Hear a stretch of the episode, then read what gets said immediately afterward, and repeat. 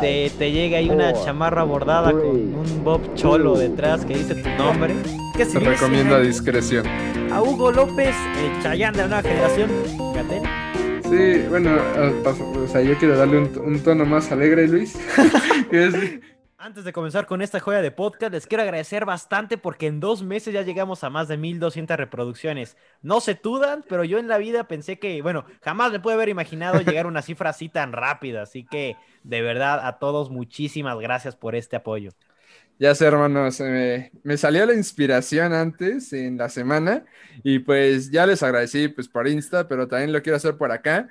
Pues muchas gracias a todos por su apoyo, por pues como dijo Luis, por creer en este proyecto que ya hace dos meses y dos días ya, y que empezó. Y pues poco a poco ustedes han visto y han hecho crecer este, este proyecto de dos amigos.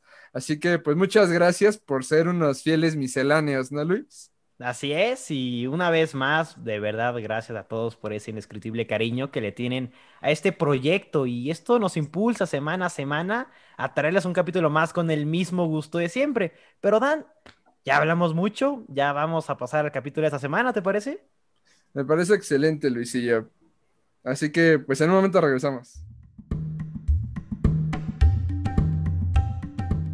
Hola, ¿qué tal? Pásenle a lo barrido. Bienvenidos a esta su miscelánea favorita, la que está abierta 24/7, la miscelánea nocturna. El podcast que no sabías que necesitabas. Y pues empezamos con este capítulo, una voz nueva que ya tenía tiempo en el horno y era algo que el público pidió y el mundo necesitaba, ¿no, Luis? No, oye, qué bien le sale, ¿eh? Pero qué bien le sale. Creo que yo ya debería dejar el micrófono un momento. La verdad es que puedo ir muy tranquilo porque sin duda alguna se quedarán muy buenas manos, ¿no crees, Daniel? Sí, así es, un digno sucesor, Luis. Yo creo que pues fue una, una presentación nueva, fresca, y en una de esas sí te andan quitando el puesto, ¿eh, Luisillo? Además, por ahí dicen que también tiene sus canales de YouTube, pero a ver, Luis, haz lo tuyo. Ahora sí, buenos días, buenas tardes, buenas noches, porque para nosotros el tiempo relativo, ya se la saben, como cada semana, ya es una costumbre. Les habla Luis Hernández y aquí estamos otra vez, con más ganas que estilo. Tengo el placer de compartir pantalla, micrófono con Dan Towers. ¿Cómo estás? Ya mejor ni, ya mejor ni me esfuerzo en presentarte, ya te conocen bastante bien. no, pues muy bien, hermano, bastante, bastante emocionado por el capítulo de hoy. Como muchos de ustedes, fue una semana difícil, un poco atareada, pero nada tan refrescante como grabar un capítulo más para ustedes. A ver, Dan, cuéntame quién es el de la bella voz que abrió el programa de la semana y que también será el invitado especial de esta edición. A ver, cuéntanos, por favor. Oh, tremenda leyenda, ¿eh? Pues es un chef para solteros, youtuber, bailarín, artista y una gran, gran persona, pero sobre todo un gran amigo, Luis. Alguien que su paladar es más educado que el mismísimo Juan Sánchez. En fin, una gran personalidad que pues bueno, ¿para qué les digo más? Mejor cuéntanos más de ti, Aldo. Hola, ¿cómo están mis queridos amigos? Ya por fin en el foro, me encanta, güey, está increíble. este, no, güey, pues primero que nada agradecerles mucho, ¿no? La invitación, la oportunidad y muy contento de estar aquí con ustedes compartiendo. Aldo, déjame decirte que fuiste una de las personas que más nos pidieron que invitáramos para que vinieran aquí a platicar un poco y la verdad es que me da muchísimo gusto tenerte aquí de invitado, siempre será un placer tener personas como tú aquí Eres un muy buen amigo de la prepa, no necesito decirte mucho y estoy seguro que de la vida también. Y pues, ¿qué te parece si empezamos? Ah, ah, pero espérame, antes de empezar, les aconsejo, les aconsejamos una cosa muy importante.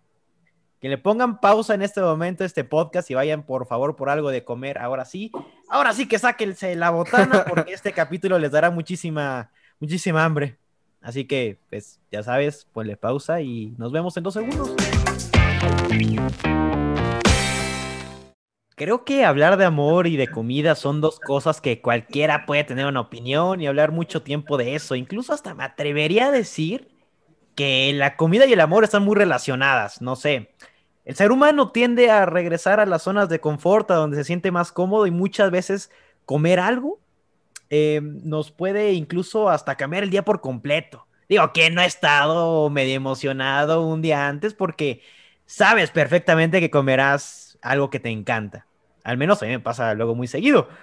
También viéndolo desde el otro lado, cuando te dan a probar algo o comes algo que no te gusta, lo rechazas y ni siquiera haces el esfuerzo por comer. Digo, ya me conocen. Pero puedo decir incluso que nuestra comida favorita puede funcionar justamente como esa zona de confort, como ya lo mencionaba antes, incluso hasta de protección. Pero bueno, creo que ya divagué bastante. Eh, ya, saben aquí, tenemos nuestro filósofo, ya se le va, se le va. Un poquito, un poquito, también ya es la edad, ya es la edad, ya los 20 ya me están pegando. Pero bueno, elegimos un tema especial para ti, Aldo, sabemos que puedes aportar bastante, así que te dejo el micrófono, todo tuyo. Cuéntanos un poco de ti y la comida, de dónde te nació ese gusto. Bueno, sí, en efecto, güey. Como dices, es un tema que me gusta mucho. No sé si se podría decir que me apasiona, pero me gusta bastante. Este, ¿cómo me nació? Pues no sabría decirte con exactitud. A partir de este momento ya me empezó a emocionar muchísimo la comida. Pero yo creo que un punto importante fue este, la comida que hacían mis abuelos y un poco la comida también de donde vivían mis abuelos, porque yo de, desde niño, o sea, visitaba a mis abuelos, ¿no? Que no, no viven en la Ciudad de México, viven en otra ciudad. Y pues ya sabes, ¿no? Que te llevan a un lugar, te llevan a otro. Y ya, güey, se hace costumbre. Y pues lamentablemente mis abuelos fallecieron ya hace unos años. Y este, desde ahí como que empecé a a recurrir a la comida como para acordarme de ellos, güey, como que era algo con lo que yo me, no sé, como que me conectaba a esas experiencias de niño, güey. Y, nada, desde ahí me empezó a surgir un gusto especial por la comida, los platillos y las emociones, ¿no? Que nos, que nos dan. Oye, ¿hay algo que te guste preparar más o hay algo que de verdad digas, híjole, este es mi plato fuerte para preparar o algo que te guste? No sé. Pues mira, güey, yo como tal, cocinar no, no se me da mal, tampoco es que sea muy brillante, ¿no? Pero, o sea, hago cosas sencillas, pues. Hay una cosa que hago mucho que son como sardinas en lata, güey, pero, sea, hay una historia chistosa detrás de eso porque... A ver, cuéntanos. Eh, ¿Mande? No, no, cuéntanos, cuéntanos. Sí, este, yo buscaba recetas de sardina en YouTube, güey, porque decía, ay, güey, como que no sé cómo chingarme unas sardinas. y entonces todas las recetas eran, eran de que sardina a la mexicana, todas, sardina a la mexicana, y, le bajaba, escroleaba, y nada, güey, o sea, todas eran lo mismo. Entonces dije, chingue su madre, voy a hacer la mía. Y este, agarré un día, abrí mi latita, güey, y le empecé a echar ahí cuanta cosa se me ocurrió y la chingada. Y ya, güey, se me ocurrió hacerme unas tostaditas así, o sea, como medio condimentada la sardina y pues está rápido, está fácil, me gustó y eso es lo que se podría decir que más hago yo para comer, ¿no? Oye, mencionaste, mencionaste sardinas, ¿hubo algo que te haya influenciado a eso? Digo, porque no eres de la ciudad. Ya, ya muchos sabemos eso. No, sé si hay algo como Buscando a Nemo le, le marcó antes y después. no, o sea, de hecho sí soy de la ciudad, güey. No, ¿cómo no? ¿Cómo, ¿Cómo? A mí me contás otra no, historia. No, no, pues muy bien, ¿eh? A mí me contás otra historia. Conoce muy bien al. Andamos confundidos. No, es broma. Este, sí, sí soy de la ciudad, güey, pero justamente mis abuelos viven en, en una zona de puerto, güey. Entonces, pues, desde chico me, me gustan los mariscos, ¿no? Conforme fui creciendo, pues me fui ampliando mis gustos en mariscos, ¿no? No es como que a los tres años un ostión, no, güey. O sea, pues no. Pero sí, poco a poquito, güey, le fui agarrando el gusto a los mariscos. Yo creo que de ahí vienen, ¿no? Un poquito. Y fíjate que, ajá, ¿qué pasa? Ah, bueno, le iba a decir que, pues lo, o sea, aparte de lo que comentaba Luis y lo que, pues nos dijo Aldo, es que, pues precisamente, ¿no? Como en tu caso te hace recordar a tus abuelos, y lo que dice Luis, ¿no? Muchas veces ocupamos como baúl de recuerdos algún platillo o algo así, ¿no? Como esto me recuerda a tal lugar, esto me recuerda a tal persona. Eso siento que está padre, ¿no? Como poder recordar como en baúles que están contenidos en un platillo, ¿no? Si lo expresé bien. Siento que está padre. Sí, justamente eso, güey. O sea, lo que dijo Luis, este, muy acertado, ¿no? Yo creo que eh, muchos tenemos por ahí nuestras emociones escondidas en diferentes comidas, ¿no? Sí, mira, yo sinceramente, yo no le sé a la cocina, digo, yo nada más sí tengo una Su Kentucky navideña. Ah, claro, mi Kentucky navideño, eso es más que una cena, es una experiencia. Pero bueno, eso ya, ya vamos a hablar después sobre la comida de experiencias, pero fíjate que yo a la cocina sí no le sé. No le sé, la verdad. Yo ahí, tengo un asador y más o menos ahí hago el intento, hago mis experimentos, pero pues ahí, más o menos. no, ¿cuáles experimentos? Miren, para los que no conocen a Luis, él es la persona más especial que he conocido para oh. cuestiones de comida. De verdad, de verdad. O sea, Aldo puede decirle. Es más, dejaré que Aldo nos cuente cómo son las extravagantes hamburguesas de Luis. ¿Cómo, son, Aldo? ¿Tú, te la sabes. ¿Cómo es? Por aquí lo debo de tener anotado. Este, es una receta A ver si me acuerdo. Bueno, es que no, ya lo perdí por aquí, pero creo que es carne, queso y pan, güey creo. No soy una persona práctica. Por ahí me habré equivocado en algo, güey, pero creo que es esa la receta. Soy una persona práctica, solamente puedo decir eso. Pero mira, creo que esto, o sea, no sé, comer algo que te, no sé, no sé cómo decirlo, algo que te cocine alguien, yo creo que eso se convierte en un acto de fe, ¿sabes? Y yo, y lo dice alguien que es muy especial para la comida, sí, lo convierto en un acto de fe dejar que alguien me prepare algo. Digo, yo no tengo ni idea si la persona que me está preparando algo, eh, por ejemplo, en un restaurante, es inexperta o algo así. O, no sé, algo más cercano, lo que mencionábamos, que un amigo me prepare la comida y no sepas ni qué onda, si le sabe o no le sabe. Yo creo que aprender a cocinar, creo que también es aprender a comer, pero creo que ahorita hay un gran problema. Estaba justamente leyendo algo hace unos días y creo que concuerdo mucho con algo que dice cierto artículo, que la comida, o bueno, preparar la comida, cocinar en sí, se, se ¿cómo, cómo digo? Se celebritizó. Vamos. ¿Cuántas veces no hemos visto influencers de cocina o famosos mm. que comparten sus recetas? O que incluso te tienen restaurantes de estos famosos. Y nos distanciamos un poco de ese mundo. Los alejamos sin saber que, oye, pues yo también podría hacer eso. Ya después de, ya después de eso, pues salen algunas grandes tragedias que, quemas ahí toda la casa y todo eso. ah, bueno, también, también puede salir todo lo contrario, ¿no?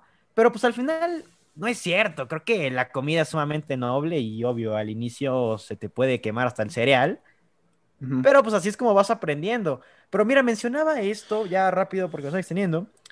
Porque en este artículo lo que menciona es que en la actualidad hay muchos canales de cocina, pero según la gente ahora cocina menos, a pesar de que hay muchos canales de cocina, ah, cocina menos en casa. Entonces, justamente lo que mencionaba es que el rol social que juega la cocina que tiene actualmente, poco a poco se pierde ese vínculo con aprender a cocinar, es lo que estábamos hablando, porque tal vez en casa no sepan cocinar, no se sabe cocinar y, y alguien que no sabe de la familia, pues cocina, ¿no? Ya, llámese como sea. Entonces, indirectamente, al ver que en casa no se cocina o alguien que, con quien tienes un vínculo directo no cocina, pues como que indirectamente pierdes ese interés, ¿sabes? Y luego ves en redes sociales que tal dueño de restaurante con lentes de sol y todo eso, con todo un estilacho, prepara cosas increíbles y elaboradas. Pues, pues, como que poco a poco nos vamos alejando más. Digo, ¿cuántas, ¿cuánta gente no hemos visto que no cocina?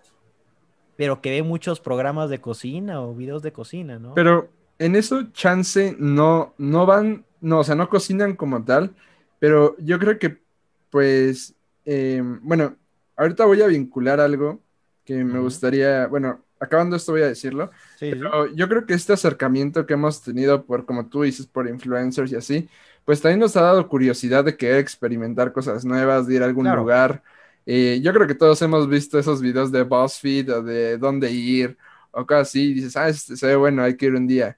Por ejemplo, hay un lugar que creo que está en la Condesa, que es este, el bar de cereales y así. Y eso a mí se me antojó por un video de Facebook. O varios lugares que hemos visto y dijimos, ah, está padre. Vamos a llevar ahí no sé, a, un amigo y decir a la novia, pero no tenemos Luis, ni tampoco sí, La razón. Entonces, pues no sé, o sea, podemos ir, conocer. Yo creo que también nos ha abierto esa perspectiva. Algo parecido está pasando en el box. Eso es un, un breve paréntesis, que ahorita está trayendo mucha atención juvenil por estos influencers que empezaron a pelear en box y así. Pues eso ha traído un nuevo público. Y creo que lo mismo que estaba pasando con el box está pasando con la cocina. Era algo que veías como de señores o señoras de que iban a bueno, no experimentar, a comer, ¿no? Más formal en restaurante y ahora a nosotros nos da curiosidad. ¿Tú qué opinas, Aldo? Sí, exacto, güey. O sea, siempre como que, eh, como dices tú, ¿no? Te pueden interesar varias cosas, ya sea programas de televisión o videos y, y pues te lanzas, ¿no? Y está bien, yo creo que es una forma de, de mejorar tus experiencias, ¿no? Pues tú tenías un blog de comida, ¿no? O sea, yo, yo recuerdo que cuando te conocí, pues ahí ya tenías abierto un blog de ahí de platillos, de fotografía. ¿Cómo, cómo estuvo eso? Sí, no, pues este, como tal es nada más mi cuenta de Insta, güey, pero, o sea, un día, me acuerdo, un día, ya tiene tiempo, güey, yo estaba ya más, mucho más chico, subí una foto de, creo que todavía ni los conocía a ustedes, subía, subí una foto de una pizza que me comí, güey, una rebanada, pero como como mordida, güey. Un, güey me comentó como de, qué asco, güey. Yo así, ah, qué, Yo pensé que iba a hacer una historia así de que me dijeron, qué buena pizza. Ajá, güey. Y sí, dije, oye, pues tiene razón, es que se ve medio mal, ¿no? Así como medio comida la, la rebanada, ¿no, güey? Y subirlo.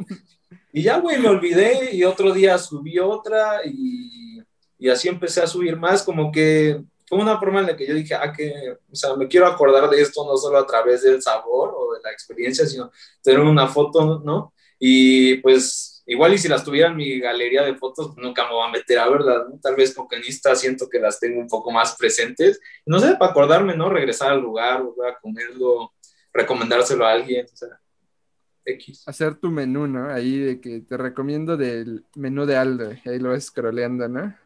Ah, sí, güey. Aldo's Favorites. Algo así, pues sí, o sea, hay quien lo vea y, este, y pues, se le antoja algo de ahí, pues, este, que, pues que vaya, ¿no? Al lugar o, no lo que sea. Sí, sí.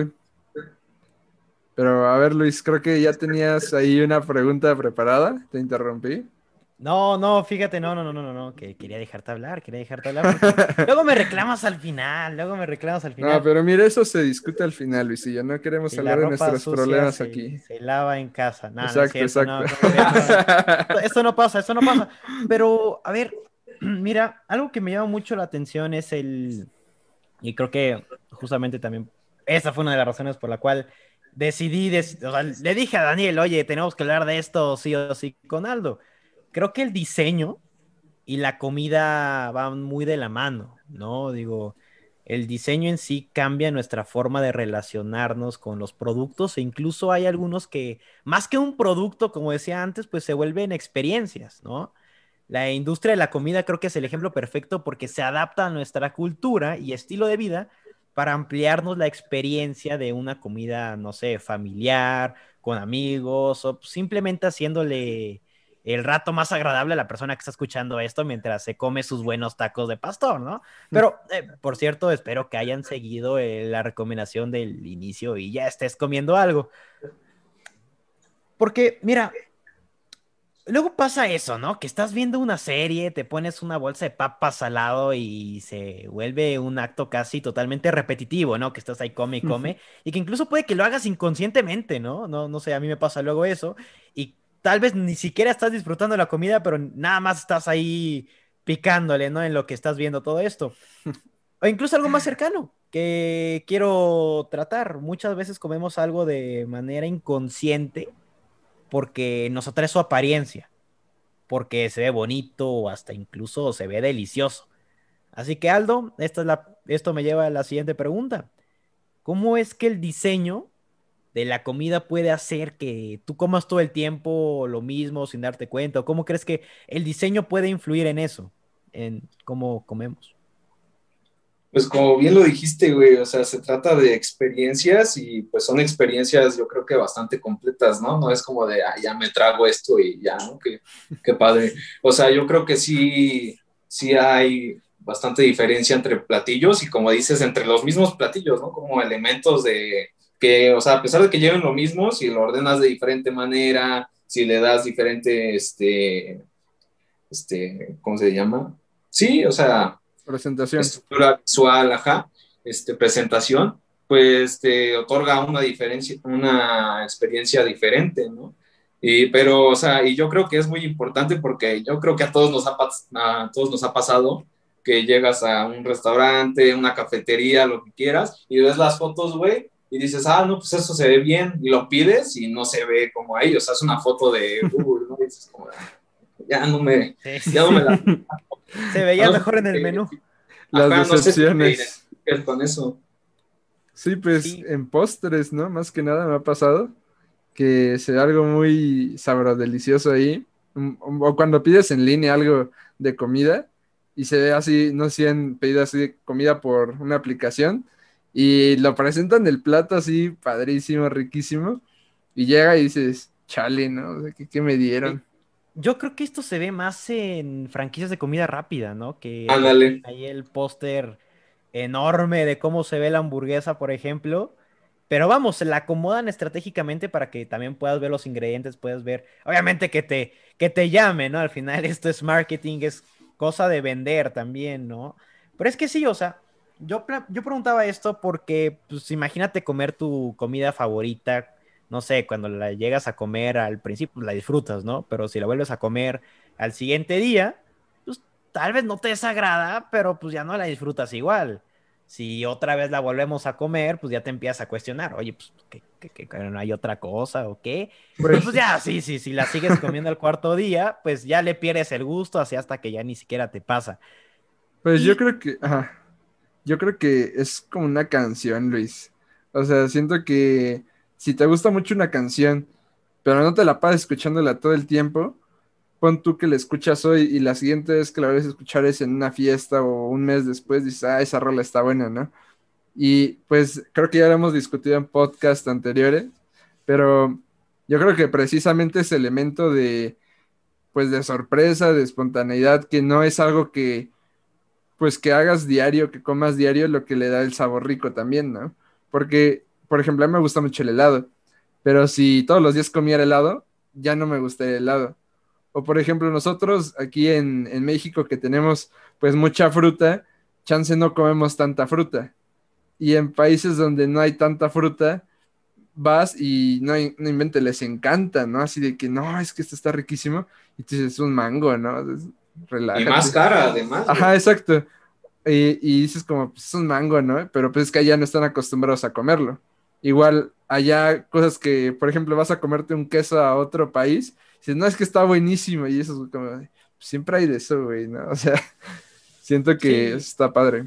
¿Sabes? Es lo que justamente como decías, lo, lo, mencionamos en podcast pasados, bueno, lo mencionabas con sentimientos, ahora también aplica para cosas ahora sí que físicas, pues la ausencia le da sentido a la presencia. Esa palabra, esa. Exactamente, o sea, ahora sí que no sabes lo que, lo que tienes hasta que lo pierdes. Pero mira, yo quería llegar a esto, eh, hablé del diseño y de que imagínate que comes tu comida favorita todos los días. Porque, o sea, en el caso de México, pues, o sea, no necesito decir, o sea, la comida es muy extensa, o sea, la variedad que tenemos es impresionante. O sea, puedes yo creo que comer un platillo al día diferente. Pero si te fijas, o sea, pues, es muy obvio, la, la base de nuestra alimentación es el maíz. Elote, tortillas, tacos, guaraches. Tostadas. Sí, o sea, muchas veces podemos comer lo mismo en un solo día y ni siquiera nos damos cuenta, o sea, comemos el maíz en distintas, en distintas presentaciones. Fue lo que decía Aldo, ¿no? O sea, puede que sea el lo mismo, pero con diferentes presentaciones. Claro. Pero, oye, Aldo, ahorita que estaba comentando eso como de, eh, o sea, de extravaganza y cosas que pues chance para nosotros no son normales o así.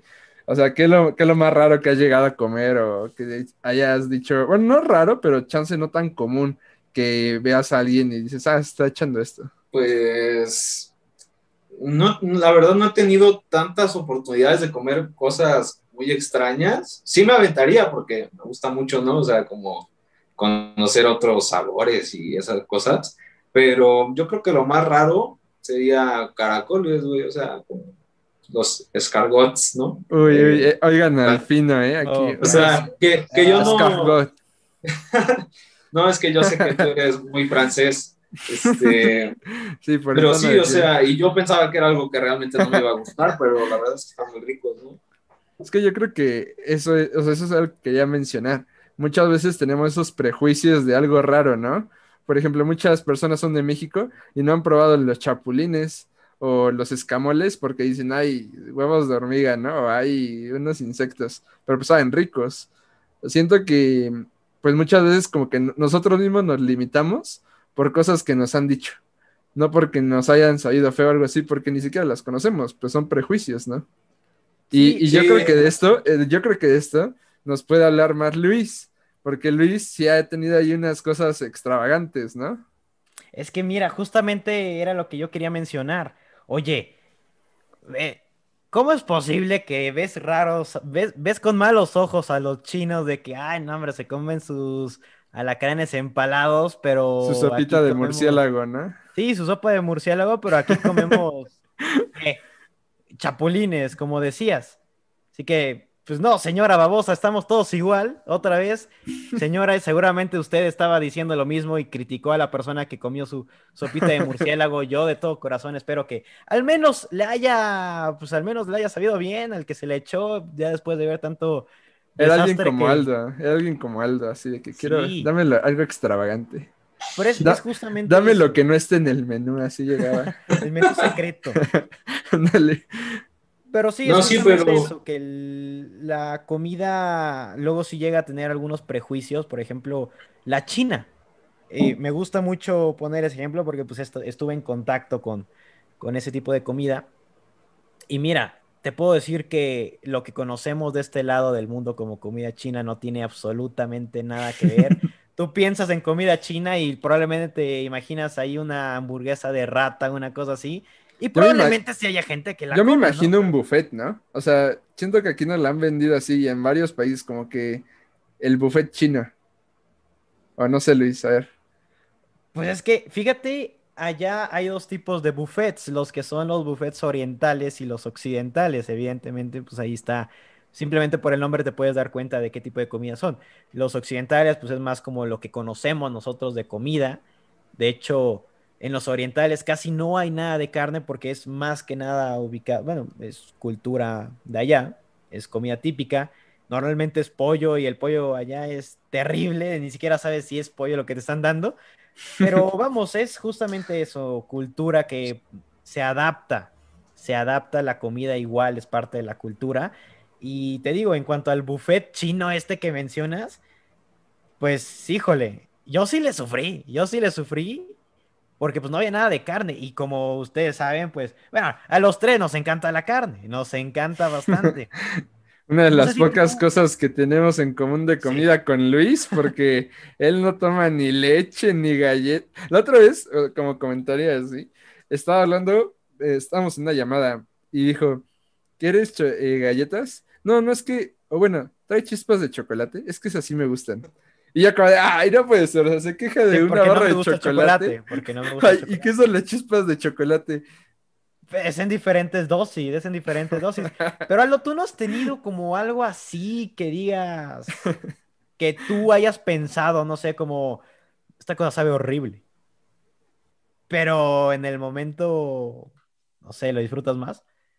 Pues no sé, güey, o sea, yo creo que lo más cercano y no te podría decir aparte de disfrutarlo porque no me atrevo a probarlo, son los romeritos, güey. O sea, Ah, siento que nomás no me van a pasar, güey. Pero, pues, o sea, como dices tú, ahí están las diferencias de cada quien y, este, y los gustos de cada quien, ¿no? Pero yo quería saber de ti, este, conociéndote y que, bueno, tú ya lo mencionaste, ¿no? Que no eres una persona como que muy excéntrica, ¿no? A la hora de los platillos, de la comida. ¿Cómo, cómo te fue en China? O sea, ¿cómo fue tu experiencia personal? Si regresaste con más apertura a México para probar más cosas, o sea, eso me Ojo, interesa. ojo que el entrevistado se convirtió en entrevistador, era ¿eh? Sí, sí, sí, no, está bien, está bien, está bien. Fíjate, Aldo, que la verdad, híjole, es lo que yo le comentaba a todas las personas que les decía que pues, me voy a ir a China cuando estaba ahí diciendo a dónde me voy. Pues, ¿qué voy a hacer allá? No me preguntaba, ¿no? Como, Oye, ¿no te gusta la comida china? ¿No hablas chino? ¿A qué vas, no? Nada más vas a sufrir. Y luego con los estigmas precisamente que tiene la cultura de allá que es totalmente diferente. Igual te digo, la forma en la que se prepara hasta el arroz es muy, muy diferente. Y lo que yo decía era como de, mira, si vas a viajar, si vas a conocer una cultura totalmente diferente, es porque tienes que viajar con la mente abierta. O sea, no puedes ir allá a juzgar bajo tu propio criterio o imponer tu cultura y decir, no, pues esto en mi país lo hacen mejor. No, ¿sabes? O sea, es ir a probar, tener experiencias nuevas sí llegué a probar animales, sí llegué, te digo, me comí ahí mi buena tortuga, serpiente, alacrán y todo. Algo que probablemente dirán, a ver, ¿y cómo se la pasó este güey si no come ni siquiera un chocolate, no? No, definitivamente sí fui, sí fui con una mente totalmente abierta y yo creo que incluso tal vez llegué un poquito, como dices, más, no sé, con la disponibilidad de probar cosas nuevas pero sí, creo que es parte de viajar, ¿no? Es parte de conocer una cultura, también la comida. Y es justamente el tema que quería mencionar ahorita, que la globalización y la comida es un tema muy intrínseco, ¿sabes? Vivimos en un mundo en constante cambio, en el que pues, la globalización es inminente, el intercambio comercial y hasta cultural es algo muy normal en nuestra época.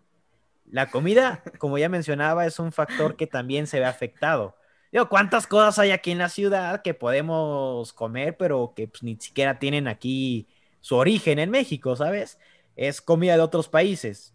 puedes incluso, te digo, comer comida china en México sin tener algún tipo de vínculo histórico de cómo Hasta la, propia mexicana, ¿no? Que sabe diferente aquí en la ciudad que en sus estados de origen.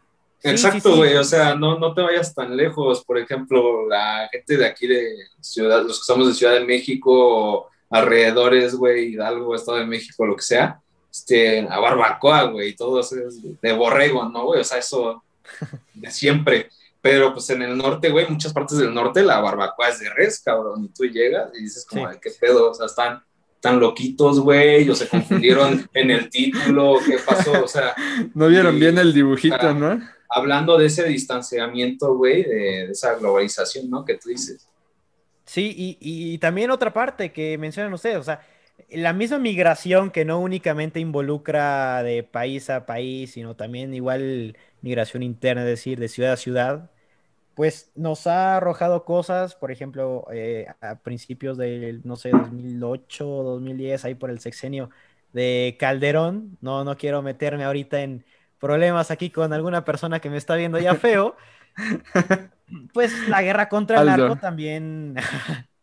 la guerra contra el narco también hizo que mucha gente del norte migrara para acá, la inseguridad y todo ese tipo de situaciones complicadas a nivel social. Nos están regalando postales ahorita que vemos muchos ahora locales de comida del norte, que de Sinaloa, que de Tampico, o sea, mariscos, todo ese tipo de cosas. Pero para hacerlo todavía más raro, digo, adaptamos la comida de otros países a nuestra cultura. Digo, la expropiamos, por así decir, y le damos un toque, pues ahora sí que nacional, ¿no? Así que, pues quería saber, ¿tú qué piensas de eso, Aldo? ¿Estás a favor de adaptar la comida de acuerdo a la cultura o prefieres que se respete la naturaleza de la comida de otros países? Como diría Aldo, a mexicanar. A mexicanizar, güey. todavía somos mexicas, según Dan. Este, no, güey, pues, este yo creo que es cuestión de gustos, güey. O sea, eh, muy en lo personal, mi opinión personal, este, yo creo que si vas a probar comida de, otro origen, güey, de otro país, pues estaría bien que empieces con una, este, con una experiencia más, pues, más original, ¿no, güey? Más purista, más, o sea, sin combinarle tanto, ¿no? Yo creo que eso está bien como para una primera vez. Si te gusta, pues, síguete, güey. Si no, pues está, también están este, las combinaciones, ¿no, güey? Que es lo que siempre va a enriquecer, yo creo, el mundo gastronómico, ¿no, güey? El combinar todas las, las culturas y sabores, ¿no? Que pues para, para algo están, ¿no? Para disfrutarse. Fíjate que eso último que dices, Aldo, me... Es que, o sea, eso es muy, muy padre. O sea, cómo todo se va antes era mucho de este es mi país, esta es mi ciudad, y ahora esta parte de la globalización también es porque ahora es más fácil viajar que antes. Ahora es más fácil desplazarte de un lugar a otro, ¿no? Antes, chance, un coche no te aguantaba tanto, no iba tan rápido, no había trenes, autobuses, aviones, lo que quieras. Pero me pasó que probé en, una ciudad en, Europa eh, un, un, platillo que chance muchos conocerán, que es uno de mis favoritos, es el kebab. Y es como una comida callejera, literal. Pero hay restaurantes de kebab. Y en uno de ellos traían como un, un menú donde te hablaba de la historia del kebab. Ya me llamó la atención porque te lo sirven como aquí en México un, un pastor, así traen el trompo. Y allá tienen el trompo, pero de cerdo, de, de res, de cordero, y te lo van sirviendo así, y tú y tú te quedas pues como mexicano de, épale, ese es un trompo, ¿dónde está el pastor y el adobo? ¿No? Y ahí viene la historia de que es de Istambul, que es un platillo que trajeron eh, comerciantes y luego aquí lo, lo preparan allá y lo preparan allá y luego cómo lo van adaptando y, y, lo sirven diferente en todas las ciudades. Hay lugares donde te lo sirven como si fuera una torta y y le ponen que papas y así, un chingo de cosas. Y en ahí en ese que según era como dice Aldo más purista, te lo te sirven así la carne, o sea, está como cortada, pero te sirven ahí la carne y te dan como panes y así para que pruebes. O la comida hindú, ¿no? Que también, pues chance te cae mal la primera vez que la pruebes, porque tiene muchas especies y eso que nosotros somos mexicanos. Entonces siento que pues está padre, ¿no? Ir adaptando como las diferentes sensaciones, sabores y demás colores, ¿no? Mira, a mí me contaron, Aldo, que tú eres casi, casi especialista en lo que es comida japonesa. Yo creo que si le presentas ahí un japonés, es justamente ese sushi que ya te había mencionado, o sea, un sushi empanizado y con jalapeño, no sé, ¿crees que te lo aceptaría o...? Y aguacate, ¿no? Además. Y Filadelfia, que no puede faltar en los mexicanos. No, güey, pues o sea, yo creo que sí lo miraría raro, ¿no, güey? Este, pero pues sí, sí, sí, yo creo que sí se lo chingaría, güey, o sea, imagínate tú un Taco Bell, güey, o sea, dices... Era justamente lo que yo te quería decir. Pero, o sea, ¿qué pedo con esto? Pero lo pruebas y está muy bueno, güey, a mí me encanta Taco Bell, lástima que no hay aquí en México, pero no mames, cuando, o sea, cuando he salido del país y que, y que he tenido oportunidad de ir a un Taco Bell, güey, sí, sí me lanzo la mayor cantidad de veces posible, güey. Y eso que asemeja o, bueno, o sea, imita nuestra comida, güey, pero me encanta a pesar de que no es nada mexicano. ¿Crees que sí pegaría un Taco Bell aquí en México? No, claro que no. No, de hecho busqué, güey, sí busqué, y, o sea, lo han intentado poner, pero no pega, güey. Yo sería su único cliente. no, pero es que es lo mismo, ¿no? No vas a llegar a poner un sushi roll en Japón. O sea, no, no, es algo que creo que se podría, como tú dices, Luis. Una casa de Toño en Estados Unidos. Uy. Es que eso es comida mexicana real. Es como si pusieran, eh, bueno, no tengo un ejemplo de extranjero, pero eh, es como tú dices de los buffets chinos. No pegaría uno que es, que es mexicano que lo pongan en China. Panda Expresa ya. Ajá, exacto. Yo creo que, pues también es de experiencia. Luego también hay gente que dice, no, es que eso no son tacos. Por, por las shells, ¿no? que están acostumbrados a, a la, bueno, que allá está su tostadita, ¿no? En V. Y ya ahí le ponen que lechuga, que parece torta a su taco, ¿no? O sea, le ponen un buen de cosas así súper saturados. Y en los platitos estos, ¿no? Que son como así. Una vez en China, justamente yo platiqué con una chava española que según tenía su, vecina, era una persona que venía de Honduras. Sí, era de Honduras, si, bien recuerdo.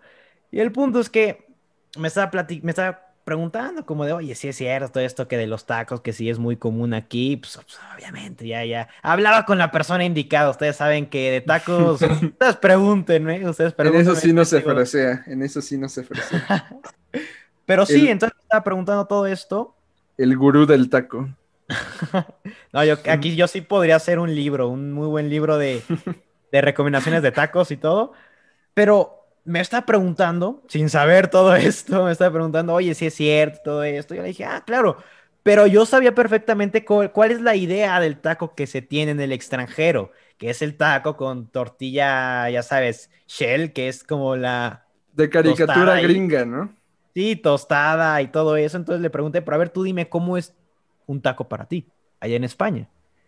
Y ya me estaba contando como, no, pues es que mira, mi vecina esta que de Honduras, ella luego nos prepara tacos y normalmente nos prepara con, le pone lechuga, le pone jitomate, aceitunas, vinagre y carne molida. Yo, ay, no, de verdad, me estaba, me estaba dando algo cada vez que escuchaba yo todo lo que... Tú ya, que- córtale ahí, ahí, córtale. La cereza del pastel fue justamente eso, que dijo, pero a mí me gusta mucho que la tortilla sea shell. Ay, no. No, no, no, no, De verdad, todo, todo mal, todo mal, todo mal. Pero sí, Así tú cuando fuiste a China, ¿no? Mi top es el Panda Express. sí, el pollo agridulce. ¿No hay allá? ¿Es un mito? No, la verdad es que sí, sí hay. Allá les encanta el pollo frito, les encanta la barbecue, entonces, O sea, Bueno, era, ahí- era mero grasne tuyo. sí, sí, no, nada más hablaba por hablar. Pero no, o sea, allá les encanta todo eso. Y de hecho, allá en Navidad ellos se acostumbran a comer pollo Kentucky, así que no soy el único raro que lo hizo. Es que Aldo es más extravagante. Yo recuerdo que en una de sus múltiples giras, ahí andaba degustando algo local, una hamburguesita ahí de oro. Algo, algo güey. local. No, eso fue pues por hacerle la mamada, güey. O sea, quería saber si sabía algo esa, esa pendejada. No sabe a nada, güey. O sea, no sabe a nada. Le puedes poner pinche acrílico amarillo y, y brillantina y te vas a ver exactamente igual a que si le hubieras puesto oro. Pero... No estamos incitándolos a que hagan eso. No nos hacemos responsables por sus recetas del Aldo. No, pero, o sea, está muy padre lo que dice Luis, güey, de la experiencia con su amiga española, que, pues, a pesar de que no le gustó nada eso de la tortilla shell y lo que quieras, pero, pues, güey, o sea, de ahí se tomó un buen punto para, pues, para hacer plática, ¿no? Para empatizar con la otra persona, para, pues, este, comunicarse, ¿no? La comida otra vez, o sea. Como, Sí, la comida termina a pesar de que alrededor del mundo, güey, pues cada quien, o sea, también tiene ese aprecio por la Pues, comida, ¿no? chance- Las culturas. Chance también la forma en, en la que tú le dices cómo es una paella, ¿no? O, Sí, seguramente. o sea, chance, Exactamente. chance te hubiera dicho lo mismo. Así que, no, güey, ya ahí córtale, ¿no? Y de que, y tú, no, me gusta, y me gusta tomármela con un squirt, ¿no? Sí, ¿qué no le pones doritos a la paella? Sí, con una su coca. salsita huitol, güey, vámonos. No, o sea, A la pibil. ajá. Justamente. Sí, pero ahorita que, eh, o sea, mencionamos esto como de las experiencias y así, yo, ¿no, no crees, Aldo, que muchas veces es más con quién comes que, en lo, que lo que comes en sí? O sea, la compañía que tienes cuando estás degustando algo. Sí, güey, claro, o sea, y por ejemplo, voy a volver a tomar tu punto, tu ejemplo, Luis, este, tu amiga española. No sería la misma experiencia si tú vas a los mismos tacos de toda la vida, de la misma esquina de siempre, que ya los comes es muy ricos y todo, y vas, los disfrutas y tan, tan, ¿no? A que si llevas a esa amiga española y dices, ay, güey, quiero ver su reacción. O sea, la persona con la quien vas cuenta bastante, ¿no? Sí, ¿O tú bueno, qué piensas? ¿Lo sentirías igual, esa visita, esos tacos? ¿O estarías pensando, qué piensa ella de esa comida?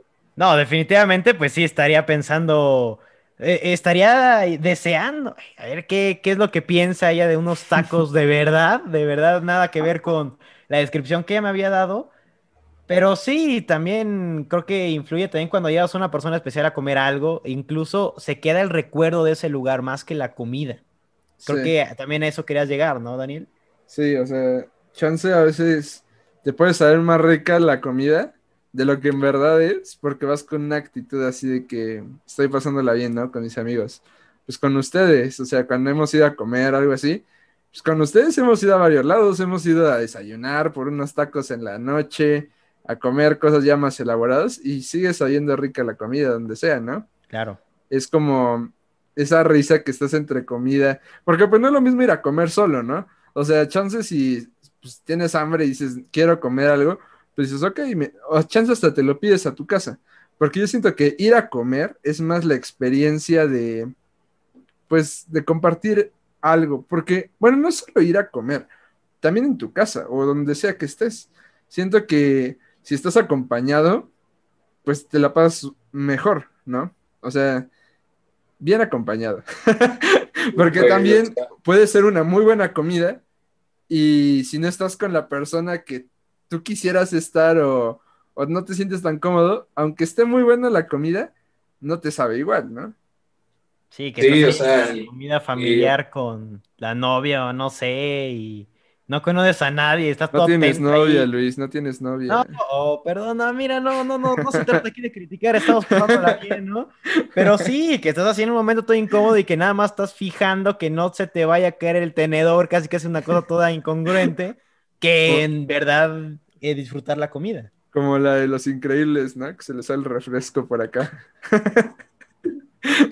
No, güey, pero sí como dicen, o sea, te vas haciendo tus lugarcitos, ¿no? Tus lugares, ¿no? Pues aquí me gusta ir más a comer con mis amigos, no, tal vez no tanto con mi familia, con mis amigos. Este lugar es más familiar, me gusta más ir con mi familia. O sea, sí cuenta mucho la parte que dices de que es de la persona con la que vas, ¿no? Sí, y mira, yo concuerdo mucho con algo que decías, Dan. Bueno, a mí en lo personal, a mí, a mí, a mí, a mí, pues me sabe igual. Eh, me van a entender perfectamente ustedes dos. Me sabe igual ir a unos tacos afuera de la escuela de 5 por 35 que unos tacos al remolquito. Híjole, son deliciosos. Pues, a lo mejor hay unos que saben mejor que otros, pero igual la compañía te hace ver esa experiencia diferente, que es al punto que estábamos llegando. Pero retomando tantito esto del tema cultural, pues sí, la comida es un tema cultural. El mexicano reinventa las tradiciones del pasado con, con más placer todavía, creo yo. ¿Cuántas cosas que comemos en la actualidad, pues seguramente hace 100 años igual se comían, pero como todo, la sociedad cambia, junto con su cultura y la comida, pues también hace lo propio. Comemos lo mismo, pero tal vez el sabor o incluso hasta la forma en la que se prepara eh, lo que comemos es diferente también. Eso también es en gran medida por la tecnología y demás procesos químicos que se implementan ahora. Esto me lleva a la pregunta, ¿Hasta qué punto, Aldo, crees que la tecnología y la ciencia deban influir en la comida? Digo, eres más de alguien más natural, no sé, o no te dejas llevar tanto eh, por todo lo que contengan los alimentos. Pues mira, güey, personalmente yo me llevo por lo que me gusta, güey. No le ando buscando atrás lo que dice, lo que trae. Que sí, o sea, puede, estar mal, puede, puede ser bastante malo desde un punto este, de vista de salud, pues sí, ¿no? Pero no lo tomo en cuenta, la verdad. O sea, yo tomo más en cuenta lo que me gusta, güey, lo que voy a comer, lo que voy a disfrutar y ya. O sea. Que no se pone de payaso, pues. Tú te olvidas de las etiquetas, ¿no? De todo eso, de exceso de, de podcast o no sé, todo eso. Pues, ajá, pues, o sea, intento, ¿no? O sea, intento, digo, por parte de mis papás, que también es mucho la comida que pues, se compra aquí, ¿no? La despensa de siempre, o sea, ellos intentan comprar que pan integral, que leche light, igual y ahí ya tengo mi colchoncito, ¿no? Con eso de muy a huevito, porque pues yo no lo compraría, pero, este, pero, o sea, sí yo no sería de ese tipo de persona donde me fijaría mucho en eso, ¿no? Que no digo que esté bien, tenemos un amigo, ¿no? Por ahí que ya ha venido al podcast, que sí se, la pasa diciéndonos, ¿ya viste qué trae lo que te estás comiendo? ¿Ya leíste los sellos que trae? ¿Ya lo leíste?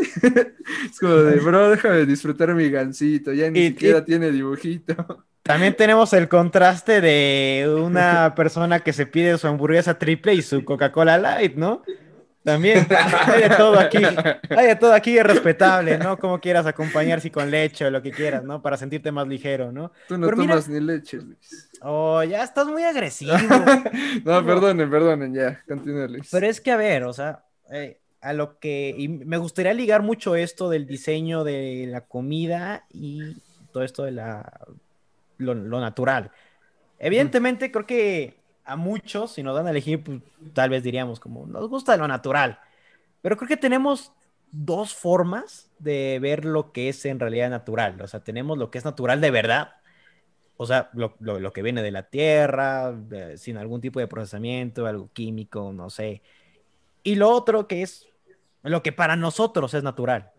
Digo, porque también, o sea, seguramente si yo te digo, oye, quiero algo natural, otra vez lo voy a decir, pero de la nada me das una manzana toda rara que viene directamente del árbol, pues te voy a decir, no, pues, mm, siempre no, mejor dame algo más común, ¿no? Porque es ahí donde entra el diseño, justamente. Y como nuestra percepción de la comida y cómo es que nuestra, nuestra percepción de la comida ha cambiado gracias al diseño. Porque, vamos, para mí una manzana perfecta pues sería como me la están vendiendo en un anuncio o en las caricaturas. La roja. roja. verde, redonda y hasta brillosa, ¿no? Pero pues esa perspectiva de la naturaleza es meramente comercial, vamos, y usada para atraer gente.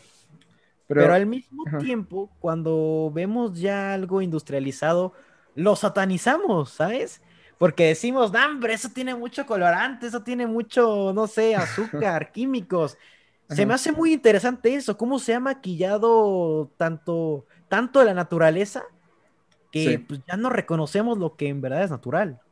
Pues muchas veces lo que creemos natural o creemos que es sano, pues muchas veces no es así. O sea, por ejemplo, si te tomas un litro de jugo de naranja, eso trae un buen de azúcar, trae más que si te echas una coca. O sea, estamos hablando de que muchas veces tenemos esa percepción de que si tomo cosas así de que un litro de jugo diario me hace bien. Y no, es un buen de azúcar, es más de lo que necesitas. Y a veces, pues es también, no sé, no tan bueno que seas tan extremista a nivel de ver qué tiene cada cosa que comes, porque yo creo que pues así ya tampoco disfrutas muchas veces tu comida, ¿no? Así como, no, pues imagínate si le pusieran etiquetas a los tacos. O sea, grasa saturada, grasa así, pues quién se lo va a querer comer, ¿no? No, pero o sea, lo que dice Luis, o sea, sí se me hace muy interesante lo de que ya no sabemos distinguir entre lo natural o incluso la, la parte que dices tú de visualmente, ¿no, güey?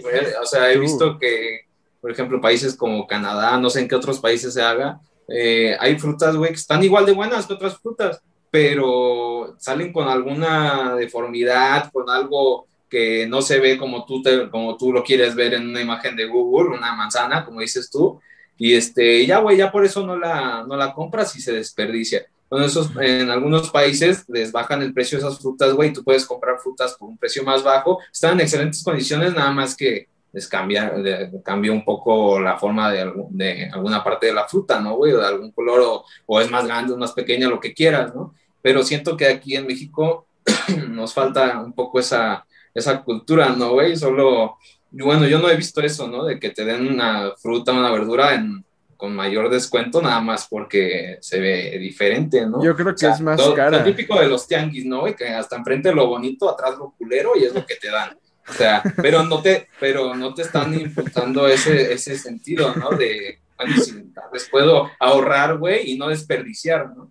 Pero yo creo que aquí en México luego hasta, eso es como, yo creo que también estamos hablando ya de alimentos transgénicos. Eh, pues chance también luego es curioso, la gente ni sabe y ya lo está consumiendo, como los jitomates cherry o los grandotes. O sea, eso no es natural o sea, es hidroponía o es transgénico, pero no es de que siempre ha habido cherries y siempre ha habido eso, ¿no? O sea, es algo que pues poco a poco hemos ido combinando. También, no me acuerdo dónde probé una, una mezcla que era entre durazno y manzana. Y, o sea, y eso pues tampoco es como así de que haya un árbol de eso, ¿no? Entonces, pues siento que también poco a poco se va insertando sin que nosotros sepamos en nuestro día a día, ¿no, Luis? Sí, no, totalmente. Sí, volvemos a lo mismo. La misma, e, e incluso no solamente con comida, sino ves fotos en Instagram, ves fotos y piensas, por ejemplo, que, no, hombre, que bien se la está pasando tal persona, pero pues a lo mejor nada más está subiendo la mejor parte de su viaje, ¿no? Entonces, igual, como que nos creamos ciertas perspectivas de lo que vemos, a este concepto hay un filósofo que le llama, no recuerdo cómo se llama, pero el punto es que ese concepto se le llama la, la filosofía, la, sociedad del espectáculo, que nosotros somos una sociedad que está acostumbrada mucho a conocer el mundo mediante imágenes de una representación gráfica. Entonces, yo voy a conocer una manzana por la forma ideal que tengo de la manzana que me han mostrado, no como de verdad es. O sea, conozco bien la imagen y gracias a esa imagen voy a decir, ah, esto es una manzana. Creo que hablas de Platón, hermano. Bueno, eso también podríamos decir que es, como se llama, hasta la alegoría de la cueva y todo, ¿no? Con la esencia. Pero sí, claro, vamos es, parte de, es parte de que te quieran vender algo, es parte de que te quieran atraer, ¿sabes? Entonces, pues, es, mero juego en el que pues, estamos cayendo y como mencionaba, o sea, ya ni siquiera sabemos qué es natural y qué, y qué no. ¿Qué no es? Pues, o sea, no, no estoy seguro bien de este dato, pero algo que sí sé es que, por ejemplo, México no, no produce todo el maíz que consume. O sea, viene de países como Estados Unidos principalmente. Y pues ahí ocupan transgénicos eh, de a diario, ¿no? Pero también es porque nos lo han hecho ver como algo malo. O sea, no estoy bien informado en el tema, pero pues la edición, eh, pues ya de, de la comida, creo que también puede traer cosas buenas, ¿no? Chance, pues muchas veces hacen que los cultivos sean resistentes a ciertas plagas o que sean más fáciles de producir y todo esto. Y pues si se ocuparan, no sé, para chance países que no tienen tantos, o sea, que tienen una eh, pobreza alimentaria, alimenticia, eh, pues creo que serviría bastante. Pero, o sea, no sé, siento que también es de perspectivas, igual lo que estábamos hablando hace rato, ¿no? Muchas veces los prejuicios que tenemos no nos hacen ver el panorama completo de, algo. Eh, o sea, por ejemplo, algo que yo no les comenté cuando ustedes estaban hablando de la comida china y de, los escargots, como diría el Aldo, este, fue que una vez a mí me tocó en una escuela que era de otro, en otro país, me sirvieron canguro en la, en la, este, en la cafetería, así de que ibas con tu charolita, ¿no? Y ¿qué hay de comer hoy? Y yo dije, no, pues ha de ser un, un platillo ahí de res, algo así. Y no, era canguro, o sea, leí el menú y decía canguro y yo dije, hola. Y, o sea, ahí sí no iba con prejuicios, pero la neta no sabe chido. o sea, sabe muy dura la carne. no está buena, pero siento que poco a poco nos vamos quitando esto como miedito al, al avance. Un ejemplo de ello, o sea, yo puedo hablar de, de la comida molecular, de la cocina molecular. Creo que es algo que todavía, pues, no es tan popular, pero está ganando más, cada vez más fama. Yo la probé por un amigo en secundaria y, y pues es, está padre como probar ese tipo de cosas, ¿no? Que pues no, hace 100 años no te podías imaginar que una como gomita así te podía sacar tantos sabores, ¿no? O que puedes encapsular tantas cosas. Pero ya me extendí. Aldo, ¿qué, ¿qué opinas de esto? No, pues ahí no sabría muy bien qué decirte, güey, la verdad no tengo. No, pero, o sea, con respecto a esto de, transgénicos, de cosas con ciencia y comida, sí. Pues sí, güey, o sea, yo creo que en general no estamos, como dice Luis, tan informados sobre esa parte. Claro, habrá gente, pues ya, o sea, un sector ya a un nivel más individual, güey, que te metas y busques que eh, o sea, ¿qué onda con eso, no, güey? Pero abiertamente creo que no estamos tan conscientes de, esa parte, ¿no? Los transgénicos, como dice Luis. Yo creo que también es un género de comida muy escondido, ¿no? Muy pocos conocen, bueno, creo que hay más personas que no conocen la, lo que es la comida molecular. También sí, pues no vas a tu cafetería de la escuela y ahí la ves. no, ya sé, ya sé, ya sé, es muy difícil. en el Oxxo ahí. Pero vamos, igual, o sea, es como si yo te dijera, pues, o sea, no conozco lo que es un cohete espacial, pero pues lo he visto, o sé de él, ¿sabes? Ah, Sí. Ajá, es algo que escuchas, güey, pero no sabes más a fondo. Al menos yo. Es que, o sea, todo es así, ¿no? Como que coincide el momento y la disposición. O sea, chance, muchas cosas que las que hemos probado, no hubiera sido así si no nos lo hubieran puesto ahí enfrente de ¿quieres? ¿No? O sea, porque hay muchas cosas aquí en la ciudad y en otras ciudades y no por eso conocemos todos los lugares de toda la ciudad. Yo creo que es más como las coincidencias que va teniendo que te va ampliando tu, tu repertorio de platillos, ¿no? Pero todo es bueno, la verdad. Y, y hay algo que quería preguntarle al Aldo. ¿Cuál es tu, tu comida favorita, Aldo? O sea, tu, tu cosa que diga, esto, esto me encanta. Madre, güey, pues. O sea, yo creo que. Hecho. Es que, o sea, yo lo dividiría en dos partes, güey, como comida favorita de, un lugar en la calle o de algo que no hace mi familia, güey, y como comida favorita de. de pues que cocina mi mamá, ¿no? bueno, a ver, tus tres platillos. Bueno, a ver, mis tres platillos, güey. Yo creo uno son unos tacos, güey, que me encantan porque pues, voy desde niño allá en Tampico, como te digo. ¿De qué? Este, son como de, son de cochinita, güey, pero no es la cochinita que te imaginas, ni es lo más este, fidedigno a, a la cochinita yucateca, ¿no, güey? A la original. Son, traen como dos hilitos de carne, güey, un caldito ahí que le ponen sabor cochinita, según, pero no se parecen nada, güey. O sea, ninguna cochinita que has probado tú te identificarías con eso como cochinita. Pero pues bueno, güey, te digo, me gusta, que los he comido de toda la vida y, ya me acostumbré a ese sabor y ese yo creo que sería una, ¿no? La otra, las enmoladas, güey. Me encantan, son muy buenas. Y tercera, pues yo creo que este, la comida japonesa, güey, no sabría decirte qué, o sea, pero sobre todo mariscos de parte de, eh, de la comida japonesa, mariscos en preparación japonesa, eso me gusta mucho también. ¿Y tú, Luis? Ah, bueno, ¿yo? No, pues... Sí, cuéntanos. No, no es que... No, sí, sí me agarran en mi mero mole, literalmente el mole, yo creo que sería uno de ellos. Eh, me encanta el mole con pollo, el mole rojo. Eh, me gusta mucho el pato, Creo que es algo que no estamos muy acostumbrados a comer, pero deberíamos porque es muy rico, de verdad. Y ¿qué más? No sé, me gusta mucho la pasta, o sea, en general.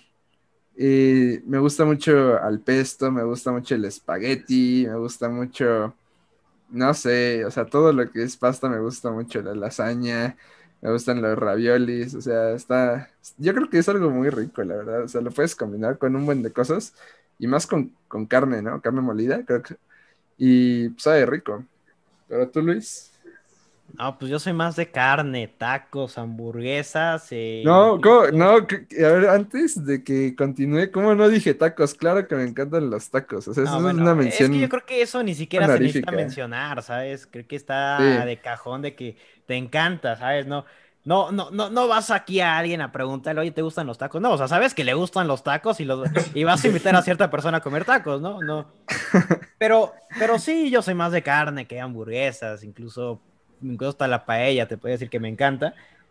Pero pues sí, o sea, yo creo que me llevo mucho esta plática, algo que acabas de mencionar, Aldo, a veces, y también tú, Dan, que a veces no es tanto la comida, sino el lugar el recuerdo, la experiencia que te deja ese lugar. Por ejemplo, tú que decías con tu comida esta yucateca, que no es yucateca, pero que sabe a yucateca. Ándale, literalmente, que tal vez puede ser un recuerdo más de la infancia que el sabor. Tal vez porque ya estás acostumbrado, te recuerdan ciertas cosas, le agarras cierto cariño. Digo, es como cuando vas a los tacos con, no sé, con la novia o, bueno, con la exnovia y luego te pregunta el taquero, ¿y la güerita joven? No, es terrible, es horrible sí, eso. No, no. Entonces sí, yo me quedo más con eso.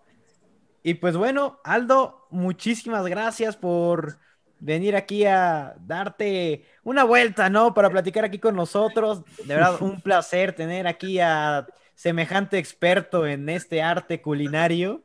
No, hombre, muchas gracias a ti, güey. A los dos. Muchas gracias. A mí nada más, yo lo sé, yo lo sé. Nada más solo. Pues, no, muchas gracias a los dos, muy contento de estar aquí, güey, que este, en este espacio, ¿no? Oye, Aldo. Y a ver, que las quesadillas van con queso sin queso, así ah, rápido. claro, antes de terminar. Ajá, esto comprueba todo. O sea, las quesadillas van con queso o sin queso. Así rápido, no la pienses. Con queso a la chingada, no seamos codos. Con queso, güey. Con queso, ya. ya olvidémonos de pendejadas. con queso. Por eso es que tuvimos este invitadazo aquí. Entonces, pues, como dijo Luis, muchas gracias a todos por, pues, por habernos escuchado una semana más. Y pues bueno, Luis, haz lo tuyo.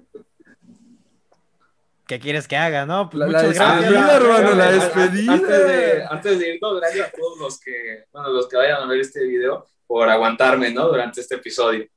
Sí, ahí, ahí síganlo en sus redes sociales y en sus canales de YouTube. Ahí síganlo. Pero bueno, O no, como gusten. pues bueno, muchas gracias por estar aquí en su miscelánea nocturna. El podcast que no sabías que necesitabas. Hasta luego.